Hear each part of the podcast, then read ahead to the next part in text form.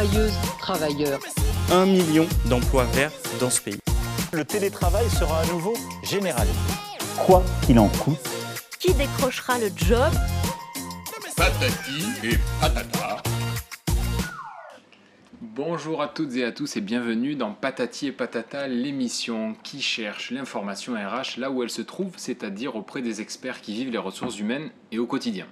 Donc on entend et on lit beaucoup de choses de la part d'un grand nombre de personnes, hein, sur les réseaux, un peu partout, des conseils, des best practices, des tendances, et patati et patata. Donc pour remettre de l'ordre dans tout ça, on demande à notre expert du jour, Blandine Parissier, bonjour, qui est responsable développement RH, alors je vais essayer de ne pas fourcher, dans l'entité Gypsy ou Gypse? Gypse, hein, et Isolation, ouais, voilà, pas de flamenco, chez Saint-Gobain Distribution Bâtiment France. Bonjour Blandine. Bonjour. Bonjour Blandine. C'est Isover, Placoplâtre. C'est plus simple à dire déjà. Et bien d'autres que tout le monde connaît finalement. Comment allez-vous Blandine? Eh ben ça va très bien, merci. Blandine, une première question, comment dans votre entreprise vous avez vécu en fait ce moment qu'on vient tous de vivre avec ce fameux Covid? Est-ce que par exemple, pour entrer dans le vif du sujet, vous avez organisé des visios avec vos équipes et surtout des entretiens, des recrutements peut-être? Oui, bien sûr, oui. Alors c'est un moment un peu particulier. Moi, je suis donc effectivement, comme vous l'avez dit, dans la branche du gypse et de l'isolation de Saint-Gobain, donc des plaques de plâtre, de la laine de verre, etc. Et donc, historiquement, plutôt des business traditionnels. Et donc avec déjà une culture du télétravail, etc., mais absolument pas adaptée, et donc il a fallu qu'on accélère. Donc il y a des choses très intéressantes qui sont sorties, notamment notre forte adaptabilité et agilité. On a déployé des solutions de visio un peu partout, et effectivement du coup en termes de recrutement, pas la dernière phase, mais toute la partie shortlist peut se faire en visio. La mobilité s'est faite en full visio, et on a vu beaucoup de pratiques émerger, du management évidemment à distance. On a fait effectivement des sessions d'intégration, des conférences thématiques. On a une forte ambition chez Saint-Gobain, peut-être vous en avez parlé, mais c'est pas le sujet, avec la volonté d'aller vers une empreinte carbone à zéro d'ici à 2050. Et donc, par exemple, on a pu voir des webinaires, etc., ce qui se faisait plutôt traditionnellement en physique, lors de grandes séances, etc. On a développé des live chats, donc plus de proximité avec les managers, plus de proximité au sein des équipes. On a vu se développer aussi une culture de l'innovation.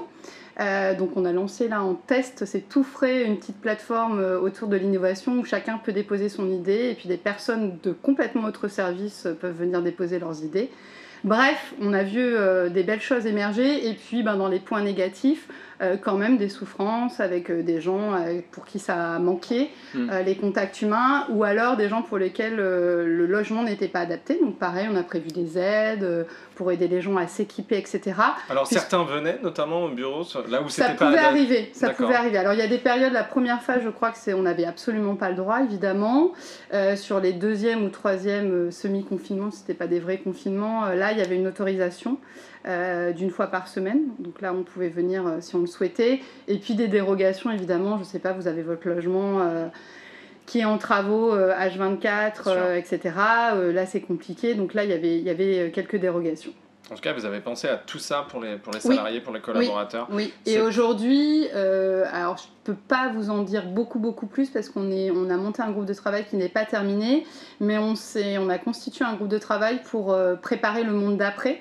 Puisqu'on s'est dit, ce ne sera pas comme avant, ce ne sera pas non plus comme maintenant avec un télétravail 100% subi, en tout cas pour une partie subie, et voilà. Mais ce sera probablement un mix entre avant, un fonctionnement très traditionnel, et maintenant un fonctionnement plus moderne. Et donc du coup, on est en train de voir, on a commencé à identifier un peu des bonnes pratiques, et puis l'idée, c'est après, derrière, de faire un plan d'action d'accompagnement pour aller vers ce vers quoi on veut aller. Et c'est quoi les bonnes pratiques justement ? De ce qui ressort là aujourd'hui. De ce qui ressort, alors dans les bonnes pratiques par exemple, c'est de faire des teams courts, un peu comme la réunionnite aiguë un temps, vous en avez entendu parler il y a très longtemps, certains ont connu ça. On l'a vécu. On va sortir le flyer avec les bonnes pratiques, teams courts, tout ça. Exactement, okay. On va faire des teams d'ailleurs, hein. On pourra prévoir des échanges, etc. Mais on va prévoir des supports de communication, on n'a pas encore pensé au format parce qu'on a plein de médias, on a une espèce de Facebook interne, etc. Donc ça, il y aura plein de possibilités, on est en train de travailler dessus, mais on a préparé des contenus un peu pour chaque média, et puis du bon usage du média hein, aussi, parce qu'on a vu apparaître l'explosion, pareil, des anciennes pratiques qui ne nous avaient pas manqué, beaucoup de mails, avec beaucoup de copies, etc. Comme si finalement, pour compenser le fait de ne pas se voir, il fallait se mettre dans tous les échanges, ce qui était évidemment pas bon. Et puis voilà, on s'est focalisé effectivement sur toutes les bonnes pratiques, le recours à l'enregistrement des sessions, ça c'est quelque chose qui n'était pas tellement développé, alors que c'est ultra pratique, hein. Vous faites une session, ceux qui n'ont pas pu venir, vous leur balancez le replay et puis c'est très pratique. Donc voilà, essayez de rester sur des formats courts et puis effectivement faciliter sur la prise de décision rapide parce que nous, on n'a pas vocation à être une start-up, on ne sera jamais, on sera pas sur des organisations extrêmement flattes parce que... Combien de collaborateurs dans l'entité ? Dans l'entité, je pense qu'on est un petit peu plus de 2500. D'accord, oui, quand même. Donc voilà, réparti en fait, on est assez explosé en fait sur toute la France. Donc vous avez des carrières qui extraient des matériaux hein, du type du gypse. Voilà, vous avez des usines de fabrication qui transforment donc les produits en matériaux de construction. Et puis vous avez un siège social, etc. Puis après vous avez des petites entités un peu annexes, type il y a un centre de formation client. D'accord. Voilà. Donc alors, on est pas mal éclaté, pardon. Si on revient sur cette partie Teams, justement, est-ce que le leadership pendant toute cette période a un peu changé chez vous? Est-ce qu'il y a des gens qui ont émergé, qui selon vous n'auraient peut-être pas émergé avant en temps normal. En temps normal, dans un contexte différent, oui. Exactement. Oui, oui, je pense. Et notamment avec Teams. Oui, oui, je pense, effectivement. Je pense qu'il y a des personnes qui se sont révélées. Pourquoi? Parce qu'elles pouvaient donner une information et elles pouvaient être plus rapidement en contact puis, avec certains interlocuteurs. Oui, oui, oui. Puis par exemple, il n'y a pas très longtemps, on a par exemple fait une journée dédiée à la carrière chez Saint-Gobain. En fait, chaque année, on a une espèce de baromètre social interne qui évalue toutes les pratiques. Donc nos collaborateurs nous donnent leurs avis, etc. Et puis ça permet d'infirmer ou de confirmer, en tout cas, certaines pratiques qu'il faut qu'on change, qu'il faut qu'on évolue, sur lesquelles il faut qu'on s'améliore. Et notamment, il y avait toute une partie sur la carrière. Donc, on a fait ça en full visio hein, tout au long de la journée. Il y avait des ateliers, des conférences métiers, des ateliers sur la mobilité, sur la gestion de carrière d'une manière générale, etc. Et par exemple, bah, ça, c'est des lieux où on pouvait accueillir jusqu'à 300 personnes, ce qui n'était pas possible en fait avant, alors par quelques événements. Donc, effectivement, et puis, on a vu des gens qui osaient prendre la parole devant plein d'autres, etc. Donc, oui, bien sûr. Et puis, chacun se retrouve en rôle d'animation, puisque chacun doit et prend le là sur ces sujets. Moi, je sais pas, j'ai un entretien de recrutement organisé, bon bah forcément je vais prendre le là, etc. Chacun finalement peut être acteur de ses missions plus facilement et valoriser sa propre mission finalement plus facilement, oui. En prenant la parole. Oui, oui. Ok, donc ça dans du leadership en tant que tel, dans du management on va dire, plus globalement donc du leadership, on voit une différence. Oui, je trouve, je trouve effectivement les sujets se sont diversifiés, les sujets se sont accélérés. En un an, et puis effectivement, oui, avec l'émergence de ces pratiques, je pense qu'il y a des gens qui se sont révélés. Voilà, je pense que c'est plus facile pour un certain nombre de personnes de s'exprimer plutôt que dans une réunion à 20 avec le big boss, etc. Donc le télétravail aujourd'hui, comment vous envisagez les choses? Chez Saint-Gobain, vous n'êtes pas full remote, mais il y a deux choses. Il y a pour nos sites industriels où c'est une réalité, il y a une partie des personnes qui ne peuvent pas télétravailler. Voilà, si vous êtes responsable de production. C'est vrai que c'est un grand sujet pour le tertiaire, mais voilà, finalement exactement. Un peu moins pour beaucoup d'autres secteurs. Mais si on s'attache à toutes les fonctions qui peuvent télétravailler, et il y en a beaucoup chez nous, l'idée c'est d'aller vers quelque chose de mixte et puis quelque chose un peu à la carte hein. Dans tous les domaines on essaye d'aller vers la personnalisation parce que je pense que c'est ce qui finalement colle le plus et on le voit y compris dans les grands groupes hein, quand on fait des grands processus qui finalement vont à tout le monde et finalement à personne donc voilà, donc l'idée c'est d'aller vers de la personnalisation et de s'adapter à chacun, de rendre possible des choses. Alors on a si je prends la partie du siège social principal, hein, donc nous on est à la Défense, on a rejoint d'autres entités de Saint-Gobain, on a notre propre tour et c'est une tour qui est donc en ce qu'on appelle le flex office, donc il y a un open space encore plus ouvert puisque vous n'avez pas de place attribuée, vous arrivez le matin et vous avez des endroits où vous positionnez en priorité, mais vous pouvez vous mettre n'importe où. Finalement, vous étiez un peu en avance, que c'est un peu le tiers-temps dont on entend parler. C'est ça, alors en mode un peu accéléré du coup, mais effectivement... Peut-être pas volontaire, mais au final, ça correspond plutôt bien. Et donc effectivement, de toute façon, toutes les personnes qui travaillent dans cette tour ont vocation à faire du télétravail. Et après, l'idée vraiment, c'est de s'adapter. Voilà, c'est des discussions qu'on a. Je vous parlais d'un groupe de travail sur le monde d'après, le monde de demain. Et quand cette crise Covid sera passée, ou en tout cas qu'on sera un peu moins en mode dégradé comme on l'est aujourd'hui, l'idée c'est d'aller vraiment vers un mix. Je ne suis pas sûre qu'on retourne pour les fonctions support à du 100% présentiel, ça j'y crois pas. Un des gros bénéfices, c'est qu'il y a tout un tas de managers qui étaient sceptiques. Là, c'est un non-sujet maintenant. Donc ça nous a beaucoup aidés. Productivité supérieure. Oui, et puis vous savez, voilà, des francs changements un peu classiques qui nous, vous, moi, on fait partie des ressources humaines, on y croit, on a voulu, etc. On travaille autour de l'humain, c'est notre matière, donc voilà, j'enfonce des portes ouvertes, mais il y a tout un banc de managers un peu traditionnels qui pensent que, en tout cas qui pensaient, je vais le mettre au passé, qu'on travaillait moins bien en télétravail, qu'on pouvait moins contrôler, manager les projets, etc. Et finalement, bien ça sûr. A fait voler tout ça en éclats. Donc voilà, et malheureusement, j'ai pas de réponse toute faite pour ce que vous posiez. En tout cas, ce qui est sûr, c'est que ce sera quelque chose vers du télétravail qui sera à la carte et qui sera beaucoup plus souple. Aujourd'hui, on n'y est pas, c'est un peu une organisation un peu complexe, mais pourquoi pas imaginer que les gens y aient même des demi-journées. Voilà, si vous n'êtes pas loin, que vous avez envie, etc. Et puis, ceux qui ont envie de faire 3 ou 4 jours à distance, ça sans aucun problème. Est-ce que tout ça, ça va être aujourd'hui, à partir d'aujourd'hui, des éléments fondamentaux? On va parler de marque employeur ensuite, mais dans une boîte, pour offrir à ces candidats, finalement, est-ce que ça va faire partie des fondamentaux, en gros? Oui, ça le fait. Est-ce que tu fais du télétravail? Est-ce que tu en proposes à hauteur de combien, si oui ou non? Oui, en tout cas, on en parle à chaque... effectivement, c'est un argument de marque employeur. C'est maintenant un de nos atouts. Et donc, du coup, quand la fonction, hormis les sites que j'évoquais où il y a des fonctions qui ne sont pas télétravaillables, mais dès que ça l'est, c'est un argument. J'ai recruté il n'y a pas longtemps mon alternant, c'est un jeune, c'est forcément des modes de travail qui l'intéressent grandement. Il y était habitué, voilà, je lui en ai parlé, je lui ai dit voilà, ce sera tout à fait possible, etc. C'est encore même plus particulier pour avoir recruté et pour recruter des alternants aussi, parce que la plupart n'ont connu que ce schéma-là. Oui. Du coup, il se pose pas la question.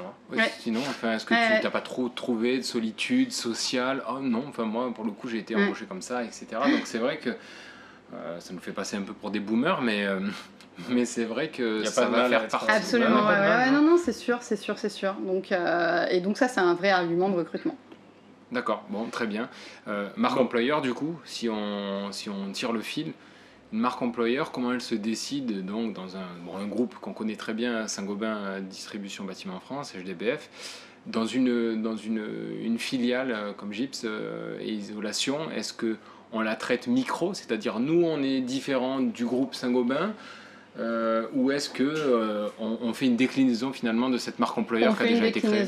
On fait une déclinaison, il y a un fil conducteur toujours chez Saint-Gobain, on a 5 attitudes assez communes et c'est vrai que c'est quelque chose qu'on retrouve un peu dans chacune des filiales, il y a vraiment un ADN commun et puis après on y met toujours une touche de personnalisation puisque c'est pas pareil quand vous êtes chez Saint-Gobain Distribution Bâtiment en France qui donc distribue des matériaux de construction que quand vous êtes chez Gypse et Isolation France qui les construit, bien sûr. Qui les fabrique.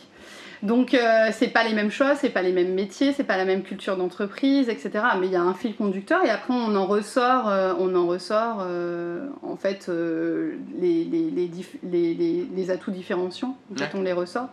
Donc on se valorise finalement comme n'importe qui dans le groupe, mais tout en prenant en fait la particularité.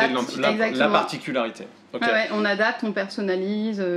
Moi, par exemple, si je parle de l'entité dans laquelle je travaille, en termes de marque employeur, donc moi, mes grands enjeux, c'est la féminisation, puisque je recrute énormément d'ingénieurs, puisqu'on est dans le domaine de la production. Et donc du coup des filières très masculines donc j'essaye voilà, de... C'est quel pourcentage aujourd'hui? Je pense qu'on est sur du 80-20. D'accord. 80-20. Ouais. Et donc l'idée c'est de basculer sur du 50-50. Ouais, d'ouvrir plus. Ouais, ouais, ouais, d'ouvrir plus, d'aller les toucher plus, de leur montrer que c'est des... C'est possible. Bien sûr, c'est possible. Il y a un plafond de verre quand même, j'imagine, parce que ça dépend aussi des formations. Donc on a beau vouloir recruter, si dans les formations... Oui, mais je trouve que les formations maintenant se sont bien ouvertes. D'accord. Après, elles sont effectivement, tu le dis, le problème est déjà là à la source, à la formation, mais à nous aussi d'aller donner envie aux jeunes femmes de faire ces études-là. Là, on fait en ce moment, on est en train de faire un partenariat avec l'ONICEP sur les métiers du verre, et on va essayer de mettre en valeur justement ces filières et puis d'attirer et les jeunes et puis les femmes. Comment on les attire là, à peu près? Et ben, déjà, on essaye de parler un peu leur langage, vous le disiez. Hein, donc on est présent sur Insta, sur TikTok, sur... Exactement. Là, on a lancé une grande campagne d'alternance. C'est la première fois qu'on a mutualisé nos forces chez Saint-Gobain. Et donc, du coup, effectivement, on a essayé d'être à la fois présent sur les job boards qui touchent les étudiants, type Job Teaser, l'étudiant, etc. Et on va aller sur les réseaux sociaux, bien évidemment. Donc ça, c'est certain. Après, on va essayer de leur proposer aussi, effectivement, des événements, en tout cas de recrutement et de marque employeur, du coup, digitaux, puisque ça marche bien sur cette cible. Donc voilà, par exemple, les conférences qui se faisaient traditionnellement en école, ben, du coup, on va proposer des événements, on va aller les voir, leur présenter qui on est. Ce qui les touche aussi beaucoup, on a une stratégie dans les points communs, en tout cas. Évidemment, il y a cet enjeu d'empreinte carbone, on est vraiment sur le marché du développement durable, Saint-Gobain a été un des précurseurs. Chez Gypse Isolation France, on a vraiment notre pierre à l'édifice puisqu'on a énormément de produits qui vont vers ça. Et donc ça, c'est vraiment aussi un atout. Vous parliez de marque employeur, ça c'est un des atouts aussi qu'on va beaucoup mettre en avant. Dans les mois qui viennent. Oui, alors c'est déjà un peu le cas. On est bien loin du baby-foot quand même. Oui, on est loin du baby-foot. Mais vous parliez, qu'est-ce qu'on peut promouvoir dans une marque employeur? En tout cas, ce qu'il faut, c'est pas s'inventer. En fait, on a travaillé ensemble sur ce sujet-là quand j'étais dans la distribution. Ça sert à rien de se rêver Google si on n'est pas Google, en fait. Et donc, il faut trouver ce qui, chez Saint-Gobain, est vraiment un vrai atout, ce qui parle aux jeunes, etc. Et nous, on a une carte à jouer. Par exemple, en ce moment, je pense que ça réassure beaucoup. On est un groupe qui a plus de 350 ans. Donc, on a traversé, pas toutes les crises, mais on en a traversé beaucoup. Et donc, voilà. Donc, on ne peut pas promouvoir ce que va être une start-up et effectivement le baby-foot, etc. D'ailleurs, ça ne marche pas très bien chez nous, on ne va pas se mentir. Il y en a quelques-uns, il y a des salles de repos, etc. Donc, ça va toucher une petite partie et tant mieux, mais ce n'est pas notre ADN le plus fort, quoi. Mais... En plus, cette génération, à un moment donné... Attention, tu parles de génération. On a dit qu'on n'aimait pas les générations. En tout cas, ceux touchés par les baby-foot à un moment donné ont peut-être le sentiment qu'on était un peu sur du fake. Donc, c'est peut-être bien qu'aujourd'hui... moi, j'ai l'impression qu'en 2020, là, ça a un peu fait exploser le concept, quoi. Et puis, quand tu te détends, généralement... c'est pas le baby-foot qui te détend forcément. Et puis on a beaucoup vu et utilisé le baby-foot dans des métiers comme des agences de com, etc., où tu as un besoin, une émulation, une créativité nécessaire à ton métier, où du coup ça passe parfois, et encore une fois je me reciterai, par du baby-foot, de la PlayStation, etc. Mais dans les métiers comme Saint-Gobain, non pas qu'il n'y ait pas une obligation d'être, une nécessité d'être créatif, c'est vrai que salle de repos, c'est une salle de repos. J'ai l'impression qu'on ouvre une ère un peu de pragmatisme avec ce que vous êtes en train de dire. C'est ça. Et nous, on va plutôt mettre aussi, pareil, dans les gros atouts du groupe Saint-Gobain, on a, alors je ne saurais plus les répertorier, je le savais quand j'étais dans ma précédente filiale, on avait déjà plus de 200 métiers, donc au global Saint-Gobain, je ne sais pas sur combien on est, mais on a énormément. Il faut rappeler que c'est tout nouveau. Ouais, absolument. Et donc... j'adore. Ça, faut bien prononcer. Ouais, non, mais j'adore. Moi, je pars sur le côté gypsy, mais... ça me va bien, c'est sympa. Non, mais du coup, voilà, c'est vraiment une des forces du groupe Saint-Gobain, c'est de changer de métier, d'entité, et finalement de se renouveler. Et c'est un groupe... Enfin, moi, je suis rentrée il y a après une bonne dizaine d'années. Franchement, alors, je ne suis pas de la génération d'aujourd'hui, mais déjà à l'époque... Si on m'avait dit dans 10 ans tu seras dans le même groupe, pas du tout. Moi je bougeais tous les 2 ans, j'ai fait mes études un peu partout, voilà, et mes premiers jobs, j'ai beaucoup changé. Alors qu'est-ce qui a accroché d'un point de vue hyper perso? Alors déjà évidemment c'est un beau groupe qui a une belle histoire, qui a des beaux métiers. 350 ans, c'est rare déjà. Ouais, c'est rare, et qui a des belles valeurs. C'est-à-dire, je dis pas que c'est le monde des bisounours, mais en tout cas c'est des gens où il y a du respect, il y a des vraies valeurs, on fait attention aux gens, chacun a sa place. il y a une culture du social, donc voilà, et vraiment c'est hyper chouette, hein. Vous pouvez visiter les archives de Blois, vous avez les lettres patentes de Louis XIV, et puis le lendemain vous êtes sur un flotte de glace. Donc ils fabriquent du verre plat, et puis le surlendemain vous allez dans une carrière d'anhydrite, donc ils font péter à la dynamite des carrières, et puis il va émaner une matière, enfin, c'est un groupe assez extraordinaire. Le surlendemain vous êtes dans un magasin Point P, vous avez un commercial qui va vous parler technique mieux que personne, et qui vous vendrait... un chiffon dont vous n'avez absolument pas besoin. C'est des gens passionnés, donc ouais, moi je pense que ce qui m'a pragmatique, passionné, c'est ça qui m'a, c'est un peu la culture de l'humilité. Alors parfois ça nous a fait défaut, hein, je vous le disais, c'est des métiers du coup qui attirent peu, qu'on connaît peu, on pense pas nécessairement à Saint-Gobain alors qu'on est un des plus grands employeurs. Et là du coup vous êtes en plein dans la lumière, déjà parce que le business va super bien, mais depuis peu. Et aussi parce que vos valeurs correspondent parfaitement au moment dans lequel on est en train de s'ancrer. Ouais, tout à fait. Ouais. Et ça c'est un vrai changement, je pense que, et c'était une bonne stratégie avant, mais c'est vrai que c'était...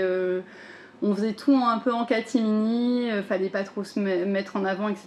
Effectivement, et puis là, l'actualité... Ouais, c'est peut-être lié à la difficulté à recruter aussi, parce qu'on va en parler rapidement, mais c'est... C'est quand même une difficulté qui est cristallisée dans le secteur, la difficulté à recruter. Il y a certains profils qui sont indiscutablement très difficiles à toucher. Donc ça c'est aussi une problématique, peut-être aujourd'hui un alignement des planètes qui va vous permettre de mieux recruter. Bon, c'est pas suffisant, qu'est-ce qu'il va falloir faire aussi pour être un peu plus visible auprès de ces candidats-là? Alors, bon, déjà, on a tout un travail au niveau des annonces. Alors, ça a été fait dans certaines entités de Saint-Gobain, mais pas partout. Et donc, je pense que ça, effectivement, l'espèce d'annonce un peu... Réalité, en fait, réécriture des annonces ou, par exemple, typiquement, enfin, c'est une des actions un peu bêtes, mais un peu essentielle. Et voilà, et puis on ne s'adresse pas pareil à quelqu'un qui a 10 ans d'expérience, qu'à quelqu'un qui sort sur le marché. On adapte. On arrête de faire une liste à l'après-vert et de chercher le mouton à 5 pattes, parce qu'en fait on s'en fiche. De plus en plus personnaliser le message. Exactement, et puis d'aller chercher, c'est pas à vous que je vais dire ça, d'arrêter d'être en posture passive, de diffuser et d'attendre que ça tombe, mais d'être dans une posture active. Absolument. Et d'aller chercher les candidats, de créer de l'événementiel, hein. On a vu des partenariats chez Saint-Gobain avec des groupes de musique ou ce genre de choses. Je pense que c'est des choses vers lesquelles il ne faut pas se priver. Évidemment, le travail en amont, le travail avec les écoles, ça c'est essentiel, vers les formations, de montrer pourquoi ce sont des beaux métiers, qu'est-ce qu'on peut faire, les passerelles évidemment, parce que les jeunes ils attendent ça en fait, de se dire bah ouais, mais si dans 5 ans je m'ennuie, qu'est-ce que je peux faire, les ponts, exactement, quoi, les passerelles. L'exemple qu'on vient d'évoquer là justement sur ta carrière. Oui, absolument. Donc voilà, donc plus de témoignages, on en a, mais probablement pas encore assez, ça c'est certain. Et puis bah faut travailler évidemment l'intégration, puisqu'une fois qu'on a recruté c'est bien beau, mais voilà, déjà il faut être un peu cohérent avec la promesse qu'on a faite pendant les entretiens de recrutement et dès l'annonce, sinon ça fonctionne pas. Et puis je pense qu'il faut accompagner au moins toute la première année, il faut avoir des dispositifs un peu malins. Nous on est dans un très grand groupe, donc par exemple les systèmes de compagnonnage, tutorat, parrainage, enfin peu importe comment on les appelle. Alors comment ils se rencontrent au départ? Est-ce qu'il y a des vidéos qui sont faites, des sortes de tutos de collaborateurs pour... créer en fait... il peut y avoir, mais ce qui se passe assez souvent, c'est que bon, dans le parcours d'intégration, on va choisir quelqu'un qui n'a pas de lien hiérarchique et si possible, pas de lien de mission ni quoi que ce soit, mais un sachant de l'entreprise qui va pouvoir fluidifier, et la personne va pouvoir un peu se livrer un peu... sans aucune pression, sans rien, en toute liberté, va pouvoir lui demander de la question toute bête à où est-ce que je trouve mon fichier sur Teams, voilà, jusqu'à y a ça que j'ai pas compris dans la stratégie, qui est-ce que je peux contacter, etc. Donc les us et coutumes. Une dernière question assez intéressante pour un groupe comme Saint-Gobain. Est-ce que avec les nouveaux outils que vous utilisez aujourd'hui, vous avez le sentiment que vous êtes un peu start-upisé dans le sens le travail par tâche, vraiment en fait ce qui faisait l'ADN de la start-up? Est-ce que via Teams aujourd'hui, ça a été un moyen pour vous de comprendre très rapidement que quand on classe correctement tous les trucs, ça permet en fait d'avoir des canaux médiatiques très, très directs? Oui, c'est une très bonne remarque et c'est une très bonne question. Et d'ailleurs, en termes de formation, on propose tout un volet sur le mode projet, sur la méthode agile aussi. On a développé des... Sur comment me servir en fait des différents outils. Oui. Et puis, comment être dans l'intelligence collective rapide. C'est un peu ça l'enjeu de demain. Et finalement aussi d'arrêter de fonctionner par service, par silo. Ouais. Alors on avait réussi à décloisonner les, on va dire, les sites et les univers, hein, donc les usines par les mieux avec les sièges, l'industrie et la distribution se parlaient mieux, etc. En revanche, si vous étiez sur un projet typiquement drivé par du marketing, ben vous restez dans le marketing. Aujourd'hui, on est sur quelque chose de beaucoup plus décloisonné, on est sur des projets qui vont nécessiter... Et vous le disiez, ben, du coup, c'est un des intérêts de Team, c'est que vous pouvez prendre sans connaître personne, un sujet vous intéresse, j'ai une pierre à l'édifice, je m'y connais en je sais pas quoi, je vais contribuer 1 heure, 6 heures, etc. Et ça, c'est extrêmement intéressant. Ouais. Ouais. Ouais, ouais. C'est une découverte, donc c'est passionnant. Ouais. Merci. Merci, merci à vous. Peut-être un dernier mot. Ouais, vous voulez ajouter pour la fin. Non, bah non. En tout cas, moi je trouve que ça ouvre un champ des possibles. Ça montre aussi c'est assez rigolo parce que ça montre aussi les limites et du fait qu'on est quand même bien des êtres humains qui avons besoin de contact. Oui, c'est vrai. Mais ça ouvre le champ des possibles et je pense que ça a désacralisé l'univers du digital et de dire bah non, tu peux tout à fait être et dans la performance et dans la convivialité. Et dans le ludique, avec ces nouveaux moyens. Donc je pense que c'est une vraie opportunité pour le monde de l'entreprise. Mais le digital ne suffit pas. Non. On va finir sur ces mots. Non. Et patati et patata. Merci. Merci beaucoup, Blandine. Travailleuses, travailleurs. 1 million d'emplois verts dans ce pays. Le télétravail sera à nouveau général. Quoi qu'il en coûte. Qui décrochera le job ? Patati et patata.